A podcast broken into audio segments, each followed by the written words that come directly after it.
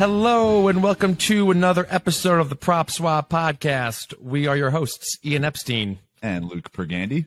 And we are also the founders of PropSwap, the first marketplace to buy and sell sports bets. Thank you so much for joining us this week. We've got another great episode for you. We are pleased to be joined by the former CIO of PointsBet, Seth Young. Uh, we'll go through some stake or swaps. Uh, but first, uh, have to talk a little bit about uh, NFL wildcard weekend. Uh, it was uh, a bunch of exciting games. Luke, what, what stood out to you the most? Got to be the Jacksonville Charger game. just incredible. Uh, I know you and I were texting during the game. Like this game's pretty much over. Trevor Lawrence had four picks and five drives. I want to say like there's certainly three picks and four drives. Um, so just horrific start for Jacksonville in Jacksonville. You would have loved, you know, I'm sure Pederson and and Trevor had plans to jump out early on that team, and the exact opposite happened. Yeah, um, it was just another typical Charger game. Uh, yeah, we were texting, you know, shades of of the TCU Georgia game, right? This was going to be a, a, a blowout, um, but you know, just terrible kind of game management by by Brandon Staley. You know, not being able to to hold the lead. Uh, terrible penalty by uh, Bosa. Um, you know, getting the unsportsmanlike conduct, which then moved the extra point up from the two yard line to the one yard line. Pederson decides to go for two to cut it from a it was a four point game. So instead of taking the extra point, they go went for two on the one yard line, which uh, is pretty much a you know is you know almost a guarantee now, except if your name's Tyler Huntley. But um, that definitely changed the game when they made a two point game and and um, yeah, just uh, just a, a, a, terrible game. But um, what did, what did you think of the the annou- the announcing of that of that crazy comeback? Yeah, I mean, I I didn't. I thought even before that, you know, I get it. Like you're watching the game and it's a blowout, you want to fall asleep. Like that's not a uncommon thing to do. We were all upset. It was a poor game in the first half, but your job getting paid, you know, Al Michaels gets a million bucks a game from Amazon. I'm assuming NBC paid him somewhat in that range for Saturday night's broadcast. Like it's your job to get the audience excited and they were acting as if this was like the most boring, you know, uh, Texans Colts regular season game that nobody cares about. And this is like AFC Super Wild Card. You know, to to recap, 28 seconds left in the second quarter, 27 nothing Chargers. Of course, the final 31-30 Jaguars. Like that is one of the most crazy historic comebacks ever, and they acted as if it was the most boring regular season game ever. So I understand the the chastise of of Michaels. Yeah, um, you know, I can see, you know, basically, you know, kind of falling into a lull when it's a 27 nothing game. But yeah, they did not flip that switch back on when, when the Jaguars were making the comeback. Um, it was definitely something I noticed, you noticed, a lot of people noticed uh, online. I uh, put a lot of the blame on Tony Dungy as well because mm. it's not crazy for the play-by-play guy to just kind of be the more you know solemn guy. I mean, you know, Pat Summerall, one of the most iconic play-by-play announcers ever. He was always kind of you know even keeled, and it was John Madden that was that would go crazy, and Tony Dungy. Uh, had no business being being in that booth, right? And so, you know, I don't know if you, need to feed off each other, but uh, to, you know, if Al Michaels is going to be kind of you know more even keeled, then Tony Dungy or whoever the color guy is is the one that needs to step it up. So I, I put some of the blame on him as well, but I did was interesting that during the Sunday night game, uh, uh Bengals Ravens, during that uh, 99 yard fumble uh, recovery for a touchdown, Mike Tirico went absolutely nuts, and everyone was like, "That's how you call, you know, a, a crazy playoff, you know, turn of events." Yeah. Totally. And I, and I thought Romo and Nantz were a little bit more hyped up. Romo's always kind of a goofball these days. Um, but Nantz is usually pretty calm. Um, Nantz was pretty wound up on, on Sunday mornings. So I think, I think he kind of read some feedback as well. Yeah. Uh, and then the other piece of announcer shout out I'll give to is, is Greg Olsen. I, I think he's uh, he's great, and mm-hmm. um, you know I hope uh, you know Fox makes him. You know when when Tom Brady finally does retire, uh, I guess he'll he'll be the number one guy in the booth. But I think I think Greg Olsen and Kevin Burkhardt did a, a great job during that Vikings Giants game. Agreed. Olsen's great. Yeah, I'm not. i Tom Brady's an incredible human, of course, um, but I'm not too sold on his ability to be a really good broadcaster. He's a pretty uh, pretty monotonous person. He is very different than Peyton Manning in terms of just demeanor. I, I agree. I, I don't know what Tom Brady has ever said in interviews to make people think like, oh my God, this guy's going to make you know for a great you know color commentator. Yeah. Um, this is random, but something something I think about often is remember when Jay Cutler signed a deal to be like a CBS announcer, and then the Dolphins like you know uh, paid him for a one year deal, and then that just kind of fell by the wayside. I would have loved to have seen Jay Cutler uh, announce games. That that would have been. Talk, talk about wild cards. Um, that would have been a wild card to have him in the booth. Yes, in my opinion, on the negative side, but yes, it's like paying to watch a car crash. yeah, yeah. so, um, well, I think, uh, yeah, uh, Al Michaels and, and, Tony Dungy. That was their uh, their one and only playoff game. So uh, we will not be uh, seeing them return to the booth. But um, yeah, I thought uh, Wild Card Weekend provided a lot of exciting games, uh, especially for a weekend that we thought might have had a few blowouts. Um, so great weekend of games. super excited about the the divisional round, which we will get into more in stake or swap. but first, let's we will get into our interview with Seth Young. Hope you enjoy. And we are here with Seth Young industry veteran, been in the business for almost two decades. Seth, thanks for, for joining us. It is my pleasure, Luke. My pleasure. Thank you for having me. Uh, so we wanted to have you on just because uh, your your track record, your your your history in, in, the industry has just kind of spanned over uh, obviously a lot of years, but also uh, with a lot of different companies, and you've kind of been on the the precipice of this of the sports betting thing uh, uh, very early on. Uh, I think we first met you when you were with Foxwoods, uh, and you were uh, extremely integral in, in kind of uh, developing their their social casino and their and their internet gaming. Obviously, helped you helped bring sports betting to to Connecticut. Um, what was what was your job like there at, at Foxwoods, and, and what was it like trying to bring kind of internet gaming to to a travel casino like that? That's a a huge question. This will this will be a fun one. Uh, Foxwoods was awesome uh, in all ways, and I, I, they know this now, and, and I could say it now. They could have paid me a dollar, and I still would have taken the job. I fought for that job. Uh, I, I, was immediately preceding that. I was uh, involved with the daily fantasy sports space with Star Fantasy Leagues at the same time. DraftKings launched, FanDuel launched. Um, and when there was the that inflection point with the Attorney General in New York, it was very messy. We ended up pivoting to be a B2B platform, and uh, DraftKings and FanDuel became what they were, and um, ended up leaving that that that startup uh, and really, really wanted to be at Foxwoods. I grew up in New York. Uh, used to play a lot of poker at Foxwoods uh, back in the day, and I never thought I'd work there. But there was this really old, well, not super old, but at least a some nuance in law that allowed would have allowed Connecticut to be the first state to launch sports betting uh, through the tribes uh, to the extent that PASPA was repealed, and, and it was really overlooked. And um, what I didn't know at the time uh, were how tribal politics might intersect uh, with that, which was a tremendous learning experience when I was at at the uh, uh, the property and working with the Mashantucket Pequot Tribal Nation. Um, what can I say about that role? It was an unbelievable learning experience for me in all ways.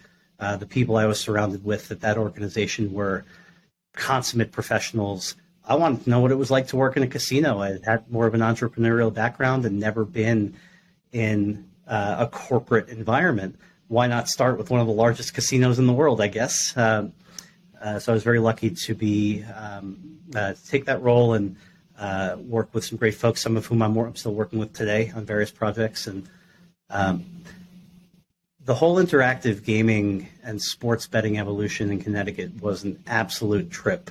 Uh, I remember when we started the process, a gentleman named Aviram Alroy uh, was on the other side of uh, at, at, Mohegan Sun, and uh, he and I became very friendly. And Avi's a good guy. We know Avi. Uh, he's a tremendous guy. Yeah. I think he's working with Betway now, if I'm not mistaken. Uh, and we sat down and said, how can we make this happen? Uh, you know, what will this look like in terms of financial projections? How do we, you know, get this adopted by the state? And there was a very big split um, in the state of, of, people that were proponents of it, people that were not. Um, and the tribes had had their own ideas about about how it would it would work. Uh, so we ended up I guess, testifying early. Uh, you know, Connecticut had hearings pretty pretty early on. Um, you know, just after the repeal of PASPA uh, in the Supreme Court case in December of, I want to say, what was it, 20, 2018? Mm-hmm. Uh, 2017, 2018, I think it moved. I can't remember. Time flies. Um, and it was it was a multi-year battle. I ended up leaving Foxwoods at some point, uh, you know, in the midst of that battle to go over to PointsBet, which was also a tremendous uh, experience for me. And uh, today, doing a great many things, which is super exciting. Yeah, um, oh, yeah. I, I want to get to, to PointsBet, but you mentioned kind of the, the tribal politics. Uh, we're seeing that play out in California. Um, obviously, there's a lot more tribal casinos in California uh, than there are in Connecticut, with just Foxwoods and, and Mohegan Sun. But um, you know, what what was it about Connecticut that allowed it to to actually happen versus what we're seeing in California, where it's just, I mean, a ton of infighting going on there? Yeah, it's a it's a it's a great question. I, I can only give you my opinion. Um, California and, and, Connecticut couldn't be more different in terms of market composition, uh, stakeholders, size, politics. Um, you know, in Connecticut, the tribes are, are, are, very influential, and as well they should be. They're they're main drivers of uh, of tourism, of uh, economic growth. They're economic engines in their regions. Uh, for all the people that these uh, that the tribes and, and, the gaming enterprises employ, which is in the thousands directly. I think I was at Foxwoods, it was close to seven thousand. Mohegan might have been slightly larger there's all of the businesses around those properties that have to serve the properties too. So on the whole, it, it, employs a tremendous amount of people in the region, and the state, uh, because of the, the way the gaming compacts are structured, gets a revenue share on slots, on uh, slot revenue, which has been billions of dollars over the course of those the lifetimes of those properties to the state, um, which has funded tremendous amount of public policy initiatives. Um, so it was a huge line item in the budget that, um, if gone, uh, somewhat similar to in some ways to, to the Seminoles in Florida uh, when they, they, you know, like other tribes threaten to hold back revenue to get what they want. Um, it, it, it creates a huge gap uh, in the government's budget. So I think that's that was a huge part of it. You know, MGM was definitely involved in, in that process. Uh, being just over the border in Springfield, there was another tribe that didn't have federal recognition or a property at the time that popped up here and there. Um, everybody had an opinion, one, because it was early on in the whole discussion, and um, early legislation or early movement kind of um, can snowball into, into momentum in other places, and you want to make sure you get it right. And two, there's just a lot of money in the market. It's a great revenue opportunity. Who wouldn't want to address it? Um, tribes definitely want, wanted to make sure, and rightfully so, that um, that gaming, anything you know carved out for them, uh, would remain under their purview. Uh, so there was a great compromise where the Connecticut Lottery was was able to participate, um, uh, and uh, and the tribes ultimately got what they wanted.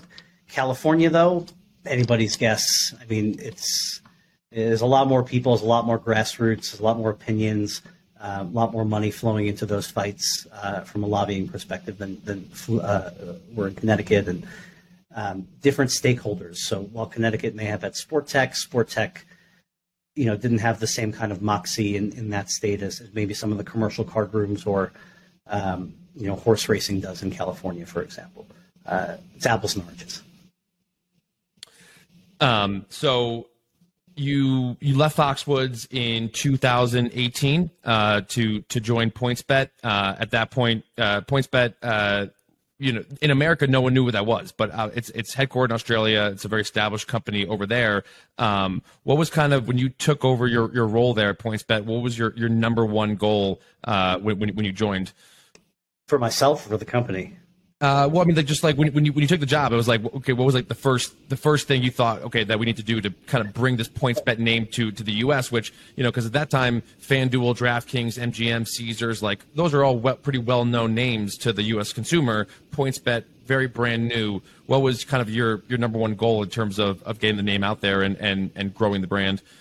Make it work. Uh, so I was um, when I was when I made the decision to leave Foxwoods, which was a hard one, um, I have a lot of love for that organization. Um, I had been I had been looking at a number of different paths, uh, whether it was doing something on my own with some partners, whether it was joining a different business, or whether it was PointsBet. And um, PointsBet was the closest. There came a point where I realized that there was no way that I could pull off something that was would be remotely relevant without a tremendous amount of help and infrastructure.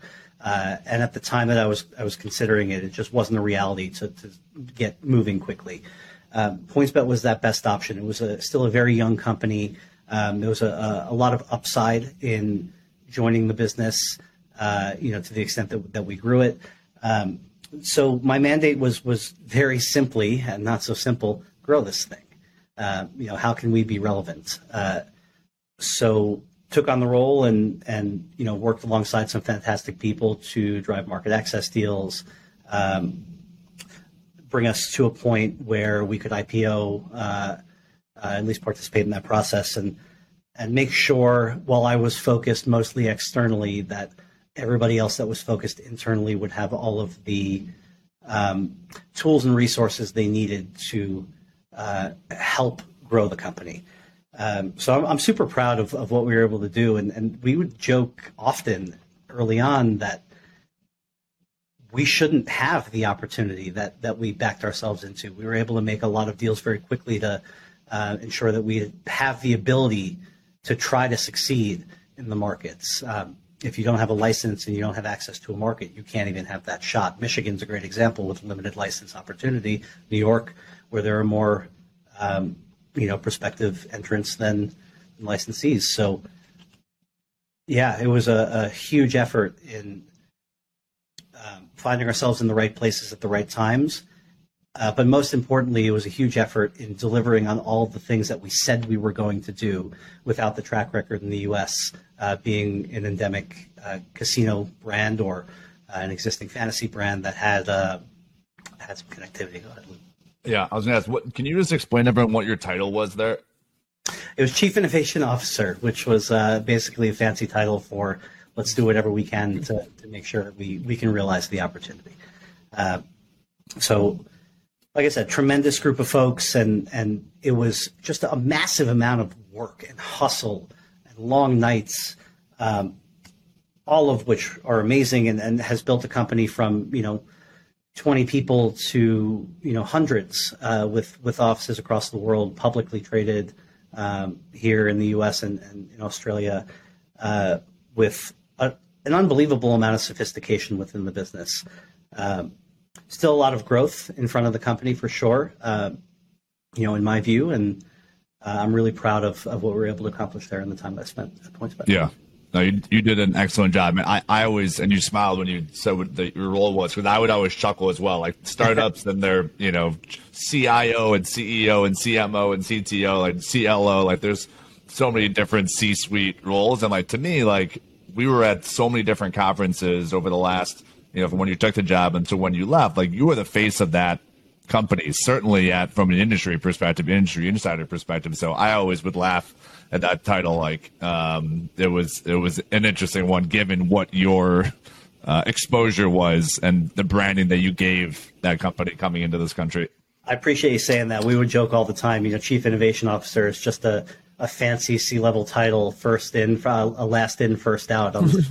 yeah and that was fine with me. You know, I, I, knew exactly what I was there to do. I knew exactly what it meant for me and and for the people around me, and uh, uh, I was very confident in in my ability to to do the role that I was tasked with, and I did. And um, I like the innovation title only because over the last 20 years that I've spent in the market, roughly, I've I've been very very lucky to build a, a, a tremendous network of amazing people, typically with with a lot of early stage business and and the more of the bleeding edge stuff where I'm really drawn to. So um, it did fit, uh, but you know the great irony is that uh, you know in the in the time that I spent there in the life cycle of where the company was, it was mu- much more growth phase and let's deal with the hygiene elements, get everything working before we start being major innovators, uh, which wasn't lost on anybody within the business. And yeah. um, so I, I, when I look back at uh, at your time PointsBet, I think one of the things that, that stands out in terms of innovation and, and standing out was this creation of the the Karma Committee. Um, I remember, uh, correct if I'm wrong, but it started with the the Rams Saints NFC Championship, uh, where and uh, PropSwap is is uh, linked to that as well. With uh, one of our biggest sales ever uh, was was on someone bought a with cousin Sal and Clay Travis bought a Saints to win the Super Bowl ticket um, right before that game, and then obviously there was that uh, that no call on the pass interference.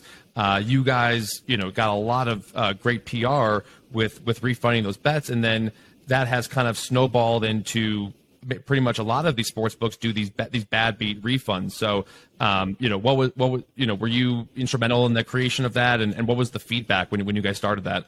I wish I could say yes. The answer is no. It wasn't me at all. Uh, it was uh, the Australian contingent who had sort of been there before and and uh, have you know the, the, a lot of tried and true things that that work in other markets. Clearly, we're going to work here. We've just never seen it in a regulated environment.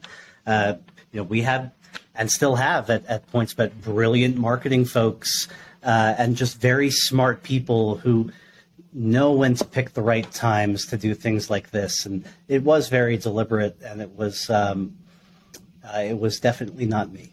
Uh, but I was I was there, and I remember it, and I remember it being a fantastic idea.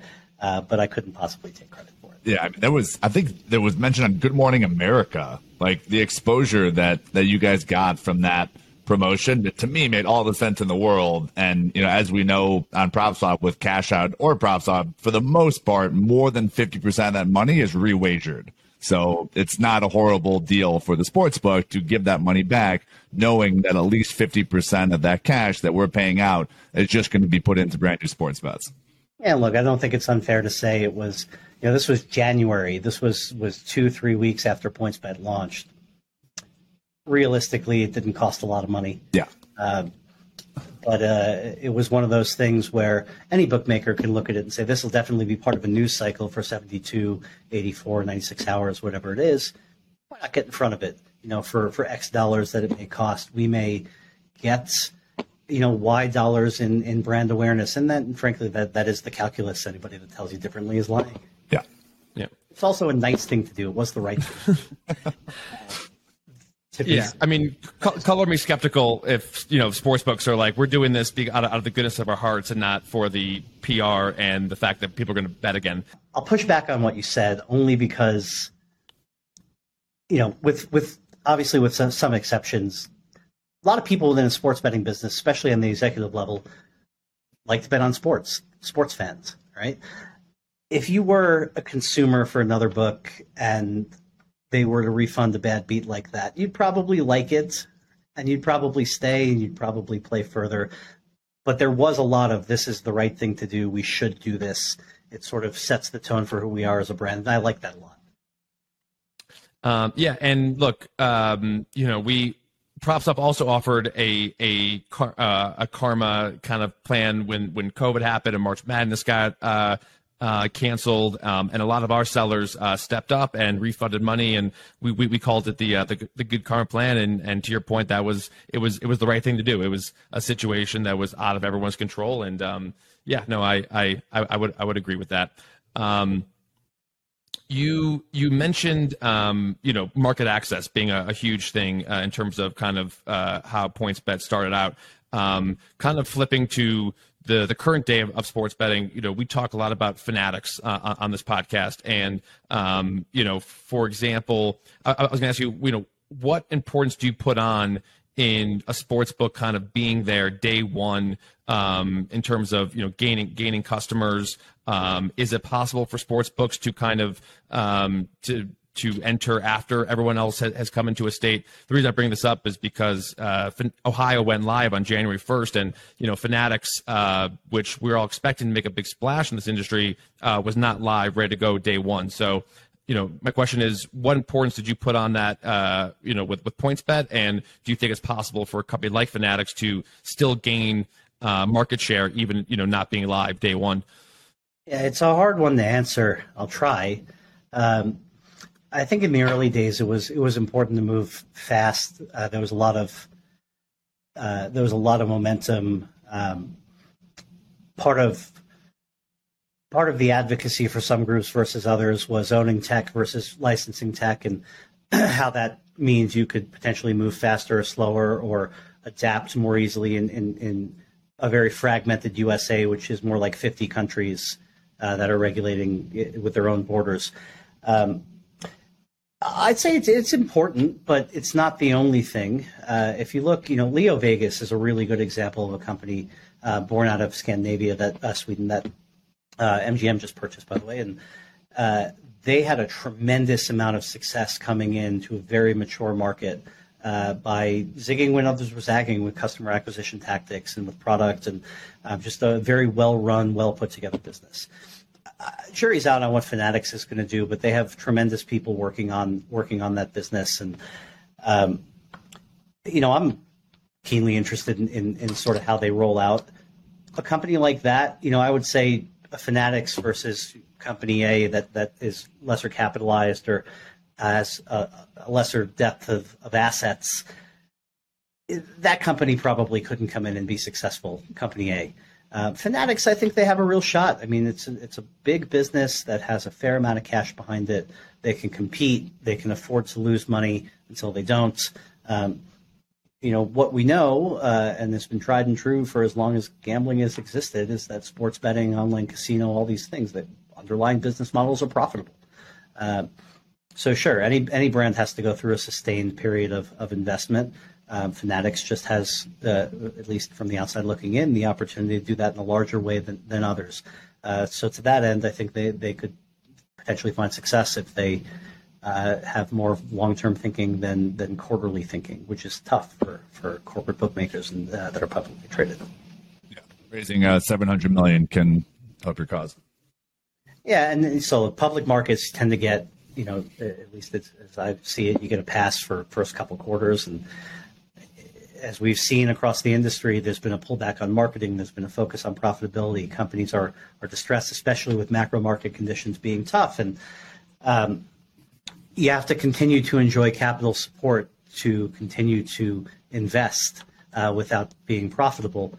Uh, so if their shareholders are on board and they think this can be a long-term play, um, you know, brands like DraftKings, FanDuel, et cetera, they, they tend to be taking a, a, an approach that's more like Amazon, where if we spend uh, to own this market over the first five years, we'll probably own it for 30. Uh, it has to be the calculus.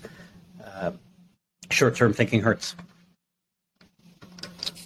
Um, so switching kind of gears to to your current um, roles, uh, I know last time we talked, you, you, were telling me that you know you serve as a, an advisor to to many uh, different different companies. Um, how many? I mean, how many companies are you working with right now? Um, you know what?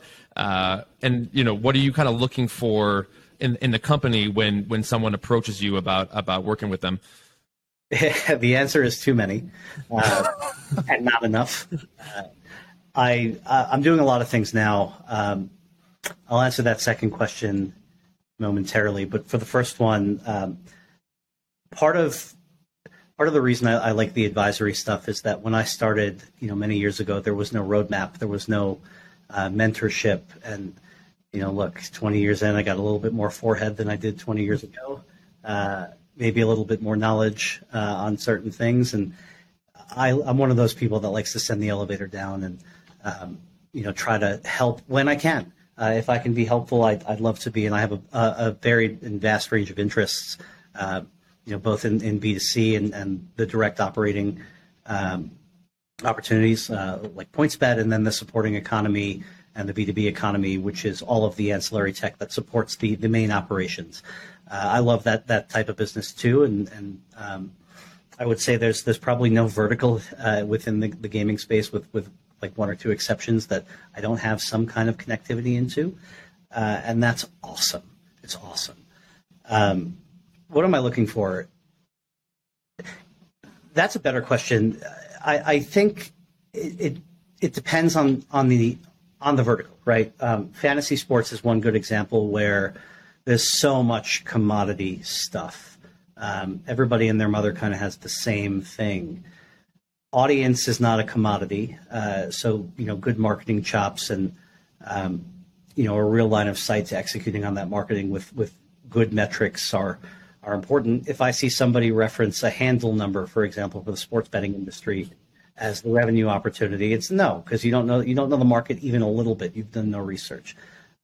A lot of it comes down to people. Uh, shouldn't be lost on you guys having a, a startup that, that has been uh, one of the bells of the industry, in my view, is uh, that people think that you guys can pull off what you say you're doing, and, and that's that goes for any anything that I'm looking at too. Um, I really am drawn to the non-commodity stuff, though. Uh, things like Kinectify, uh, where I'm fortunate to sit on the board and, and participating as an investor, uh, is uh, a piece of technology that allows um, compliance departments within casinos or interactive businesses to cut their investigation workflow from, from eight hours a person to 45 minutes a person.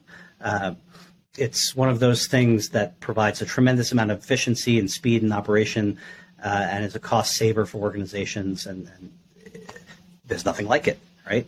Um, company out of the UK that uh, I'll, I'll, be participating in shortly is a company called ClearStake, and they do affordability checks for that market, which is uh, um, quite relevant now when uh, when that market is constricting, responsible gambling is is is a thing. Kindbridge, where um, we're aiming to treat responsible gambling uh, through telehealth mechanics and working with insurance companies to classify uh, problem gambling as problem gambling rather than depression or addic- uh, or anxiety uh, is a huge thing. So I guess I'm drawn to the stuff that that is, you know, not a fad, but more of a relevant sustainable vertical and then you know end of the day if, if i know anything it, it i feel like i know looking at a product looking you know more deeply into the business what what may work and what may not based on who's behind it and uh, sort of what they're doing so yeah just on the uh, on the ClearStake um, venture they are checking for gamblers uh, financial ability to make sports bets or to, to gamble gamble generally. The UK, and look, I'm not an expert in the UK market, but what I know and what we're seeing is that uh, there's a market that's been constricting rather than expanding as a function of being very mature. Every town in the UK has has what a pub, a church, and a betting shop, right? Mm-hmm. Uh, it's cultural, and and uh, the government, for one reason or another, believes that it's something they need to step into and uh, and and assist with. And this is a, a company that uh, can provide tools to um, help people moderate their spending or help operators uh, moderate those that, that may not be moderating themselves potentially, um, among other things. So, uh, just good piece of tech. Uh, as as gambling continues to proliferate, you're going to have you know the vocal proponents of it, like us, like myself, who believe that it's going to happen anyway, and may as well um, you know use some of the the proceeds to fund public policy initiatives, and then you'll have the other side who have a fundamental moral opposition to the proliferation of gambling within culture, um, without really going going much further than their own than their own views, which are fine, uh, but there is very much a split, and, and that's going to happen cycling in, in just about every market, probably, right? So. Um, those are just some examples. I'm I'm doing some other amazing stuff that I'm equally, if not more, excited about in many ways, including JefeBet, uh, which is the U.S.'s first gambling brand for the 64 million people that identify as Latino or Hispanic. Uh, so much opportunity and so many smart people working in the industry now. It's wonderful. Are you got is JefeBet taking bets at this point, or are you working towards that goal? We're not, but we will soon. Just not in the USA. Uh, so the plan here um, has always been uh, since day one. Uh, when I'm advising companies particularly in fantasy sport, I can count probably dozens of conversations I've had with people saying, "What do you think of this?" Well, I think the tech is great, but it's more about what you can do with it. Do you have an audience? Uh, there's no use in building something if you're building a ghost town. So we we took a bit of a backwards approach to market with JefeBet, backwards in, in quotes, in the sense that we wanted to build into some semblance of audience and brand recognition before we introduced monetization features, whether it's products or advertising or anything else. Um, but we know gambling. We know how to operate, and, and that was always in the rearview mirror and well, in focus. Uh, putting it a better way. So we're looking to launch real money gaming uh, in in Peru and Chile in, in short order, uh, probably end of Q1, uh, early Q2 this year, uh, in concert with some fantastic partners. Uh, half of our traffic at, jefebet.com, which has grown immensely, uh, is out of LATAM, and we have a fair amount of, of, of traffic uh, in, in those countries that we're addressing. Uh, tremendous technology partners. Um, and the traffic is sustainable. It's 88% organic uh, as of the end of December, meaning that we're not paying for it. Uh, it's just a, a, function of creating content um, with a tremendous, tremendous team, uh, you know, across our, our web properties and otherwise. Jefe mean, means king in Spanish. Is that right? Boss. The boss. Got it. Um, so, uh, kind of looking, you know, for next three to five, you know, next three to five years. uh, Obviously, I know you've got your hands in a lot of different verticals. Uh, it sounds like you know you're really open to anything. But is there any kind of trends or, or verticals that, that you're really excited about um, when you when you kind of look in the future? Yes and no. Um, there's the the one thing I've learned, if I've learned anything, is that there's always something new all the time, especially in a space that's so large, especially with such smart people. And for the first time, really in my career, especially in the United States, you know, it's it's a regulated market where there are now traditional career paths that can be pursued by the next generation of of um, of interested worker, I guess, and uh, that leads to different ways of thinking around um, around what, what product might look like and uh, what might be interesting in terms of new kinds of betting innovations. Um, Ultimate Odds with Jonathan Bierig is a great example of this. I, I um, got involved with that company as an investor. Uh, Jonathan is is young; he's 21, 22, I think now. Um, and part of the calculus for me was, you know, I'm I'm almost 40. Uh, I'm not 22. There's there's a generation gap now, uh, which is painful to say out loud, but now I can really see the world through the eyes of a 22 year old and how they might, um, you know, go, go through business, and uh, that's valuable. So I'm excited about the the the new stuff that's coming from from new people. Um, I'm very excited uh, about the potential in Latin America, which is one of the last frontiers for regulated gambling. Uh, it seems to be uh, across most countries moving in that direction, um, which breeds a, a, a lot of great opportunity for markets that I, I think are, are quite cool. Um, then there are some of the things that, that may or may not have staying power, like metaverse stuff. Uh, if done well, maybe, maybe it's exciting. I'm really into Web3 play and earn games. I think they're super cool. I know Web3 isn't exactly en vogue at the moment. Um, but the underlying technology has so many interesting applications, whether it's across payments or uh, games, smart contracts, compliance. Um, so, yeah, many, many things to be excited about. You uh, you've mentioned your goal of becoming a casino owner. Uh, do you consider Jefe Bet a check that box, or will there be a separate journey uh, towards becoming that? I'll tell you why I want to own a property, and, and I'm very lucky to be working alongside somebody like Seth Schorr, who owns numerous properties, and um, other amazing people who, who have the same. But Seth, in particular, and I uh, are working uh, across a couple of companies, and um, you know, in North Las Vegas, the Lucky Club is becoming Ojos Locos Sports Cantina Casino, and Hotel Jefe is there. Uh, we'll have the branding. We'll have the the branding for the rewards program at the properties. That's cool. Uh, a step further for me is is really, you know, I was looking at.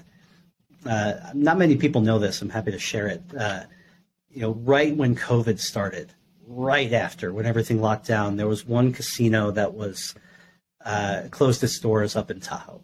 I was the first person through those doors taking with me. I had a, a, a, somebody interested looking at uh, with me at the time, and um, we went up there. There were three people on my plane from Denver to Reno. It was crazy. Never seen anything like it, um, and it was right sized. And the property for me was meant to be something that we could experiment with. That particular property was making money as a function of just having the doors open. There was very little sophistication there in terms of player reinvestment or you know, considering what kinds of games were there. It was very much a locals place that was what it was.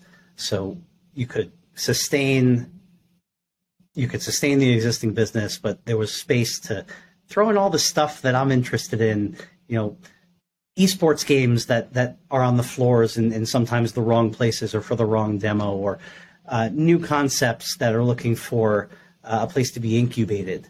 Uh, to have a pilot get off the ground. I thought that would be a tremendously interesting venture, and I still do. So we'll see one day. Yeah, I mean that's that's the place to experiment is Lake Tahoe. Been there dozens of times. It's beautiful. It's not going anywhere. Um, as opposed to you know rural Illinois, you know that would be the place to do it. So makes sense. Yeah. So uh, yeah, I mean, I, have always appreciated your, your your forward thinking and and yeah, your your appetite for for experience uh, for experimenting uh, and new ideas because certainly knows this this industry uh, needs all of the the kind of the open thinkers and and uh, new ideas uh, possible. So uh, I I'm looking forward to uh, seeing uh, what, what you have uh, in store next. you're always on the on the cutting edge. So Seth, thank you so much for for joining us this week. Thanks, guys. Really appreciate it. Thank you again to Seth for for joining us this week. Um, we hope you enjoyed that interview. And so, without further ado, it's time to get into stake or swap.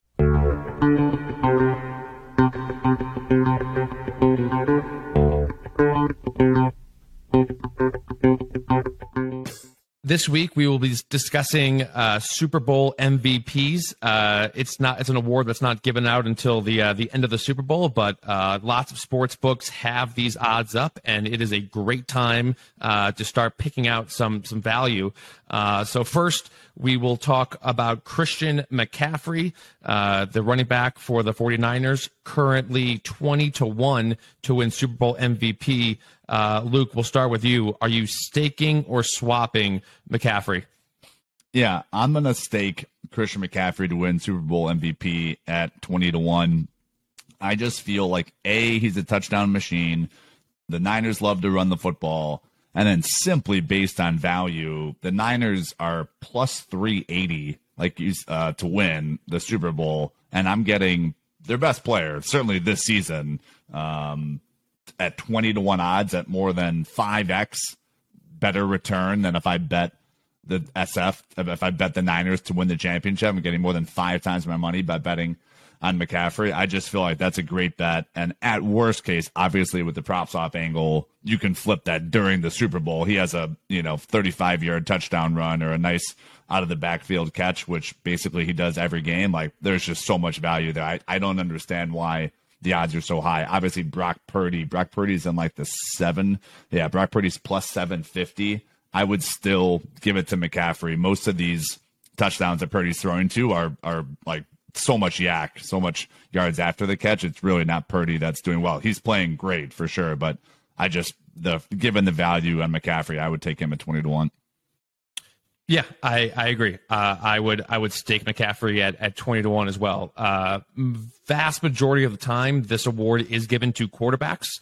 Uh, however, if you look at the top favorites right now, uh, Purdy is pretty much the only kind of game manager uh, of of the top favorites. And so, you know, if if I did think the 49ers uh, were going to win the Super Bowl or the very least make it to the Super Bowl, the 49ers would be the team that I would look at their other offensive weapons, you know, besides the the quarterback. Uh, I was I would also maybe sprinkle a little bit on Deebo Samuel at, at 40 to 1 uh, because to your point, um, you know, all these offensive weapons, it's so much yards after the catch. Uh, you know, Samuel had a had a 74 yard uh, touchdown uh, reception, quote unquote, but I mean, I think you know 70 of that came came yeah. after he, he he caught the ball so um, if, if you like the 49ers i think now would be a great time to be looking at you know some of these other offensive weapons uh, and like i said even if they just win the nfc I could, you could see McCaffrey and Samuel being in the single digit odds, um, you know, b- below below ten to one. So I, I agree. I would I would stake uh, McCaffrey as well as uh, Deebo um,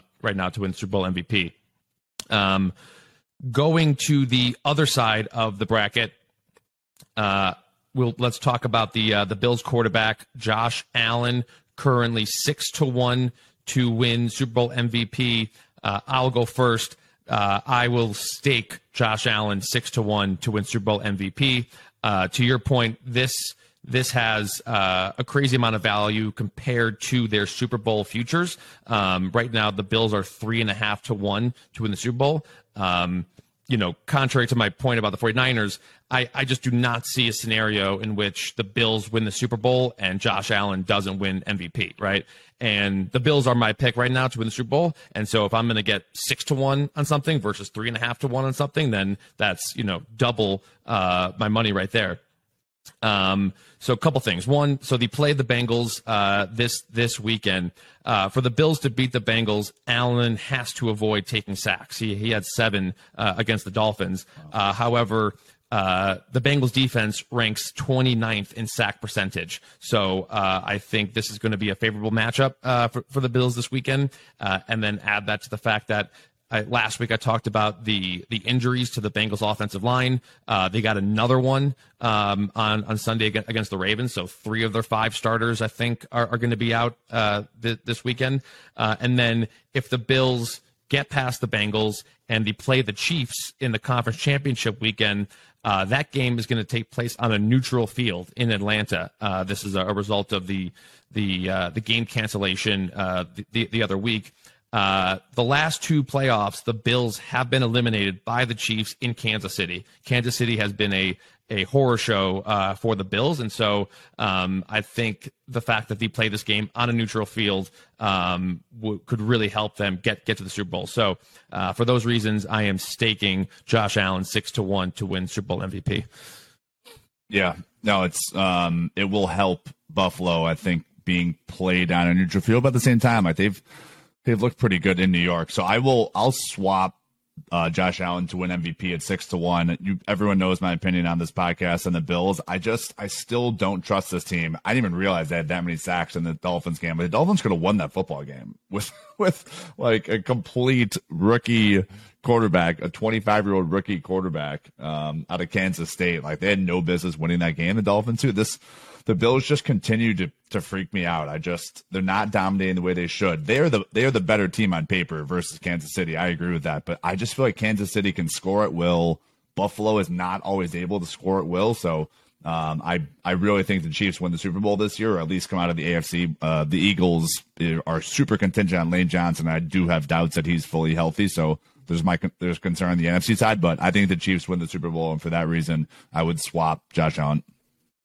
Yeah, uh, that's fair. Um, and you know, to your point, uh, Allen has 30 interceptions and fumbles uh, this this season, um, which le- which leads the league. So uh, he's definitely got to clean, clean up the the turnovers. I personally think that they just went into that Miami game just assuming it was going to be a beatdown, oh, uh, and maybe just did not have the the, the focus uh, right there. Uh, they were helped out a lot by the crowd. a bunch of false starts, delay of games, um, really helped them win. So I think that could help them um, again, they're playing at home this weekend against Cincinnati. So, um, but yeah, I don't know. I just the Bills. I, I, feel like it's they're due. This is this is their year. Uh, but regardless, if you agree or disagree with our picks, uh, I would definitely recommend checking out these Super Bowl uh, MVP odds because, like we just mentioned, you can get uh, way better value, um, you know, right now compared to the the team's odds to, to, to win the Super Bowl. Um, and you know whether the before the game or during the game, you can always uh, flip for a profit on, on PropSwap. So um, that will do it uh, for this week's episode of the PropSwap podcast. Thank you so much for joining us. Thank you to Seth uh, for his time. Please make sure to subscribe, leave a rating, and we will talk to you next week.